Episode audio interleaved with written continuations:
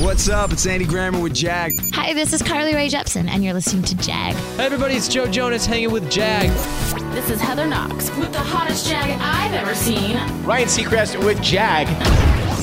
It's B.O.B. checking in with my homie Jag. So much swag with my homie Jag.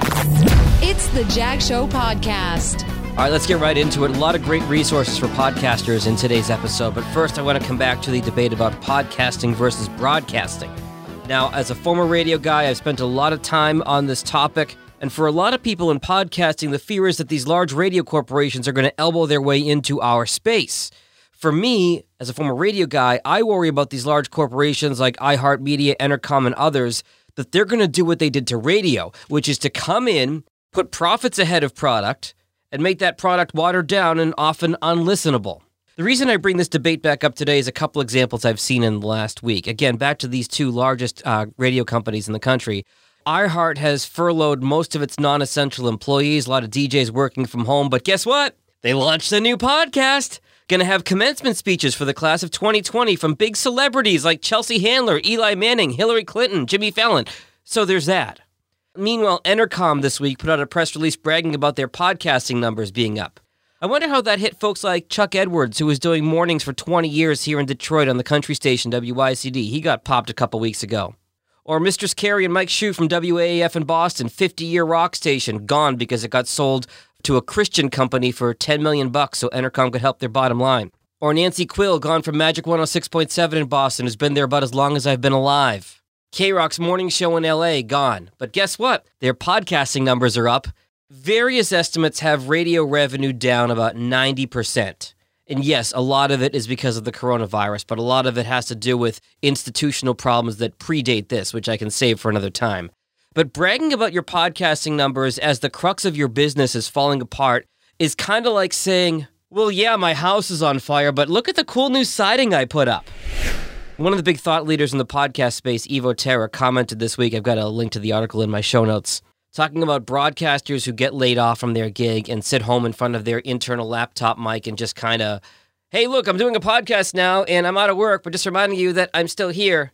He kind of railed against them. I understand what those radio DJs are doing. I've been that radio DJ, but just making a podcast a bastardized version of your radio show completely misses the point on what a podcast is all about. Podcasting is more than radio's leftovers. Sorry, Bob Pittman.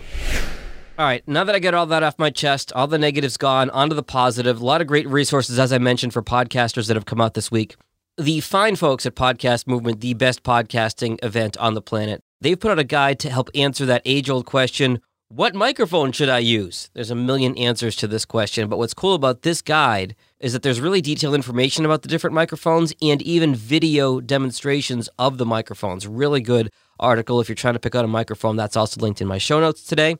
And speaking of those fine folks at Podcast Movement, they've also got a nice piece on popular side hustles for podcasters. A lot of stuff that you can do from home that's good for your skill set as you try to make ends meet during this time. Podcast Business Journal this week has a nice roundtable article uh, talking to big names in podcasting about what to do with all this conflicting data about the effect on podcasting of COVID 19 advertising revenue, streams, and downloads. There are a lot of conflicting numbers out there, so some of the most respected names in podcasting have chimed in with their analyses of these numbers. Really good piece. Next weekend, April 25th to 26th, is going to be a virtual podcast festival. It's going to raise money for COVID 19 relief. It's called Podapalooza. The website is podapalooza.org. And essentially, it's a festival where they're going to release podcast episodes through an app over the course of the weekend. I'm not sure how it's going to turn out, but great idea to raise money for COVID 19 relief. And it's what I love about podcasting. It's somebody thinking outside the box and trying to do something different and keep this medium so inventive and so forward thinking. Again, I don't know if it'll work, but I love the creativity. A nice article from New York Times this week reminding us that Facebook, Netflix, and YouTube consumption are all up on desktop and a lot of them are down on mobile. So keep that in mind as you produce your podcast. A lot of your listeners, more than usual, they might be listening on your hosted website or on an embedded player somewhere on their PC as opposed to on their favorite podcast app. Finally, Kim Kardashian apparently launching a podcast. I don't really care, but I'm just mentioning Kim Kardashian so I can put her in my show notes and hopefully help my SEO. As always, if you're looking to start a podcast, no matter where you live, I can help you with it from A to Z, completely remotely. All my contact info in the show notes. You can go to my website, jagindetroit.com. You can find me on social at jagindetroit or send me an email, jag at jagindetroit.com. Have a great weekend, assuming this is a weekend now because we can't even tell anymore. Stay safe, stay healthy, and I'll talk to you next week with a really big name interview coming on Tuesday.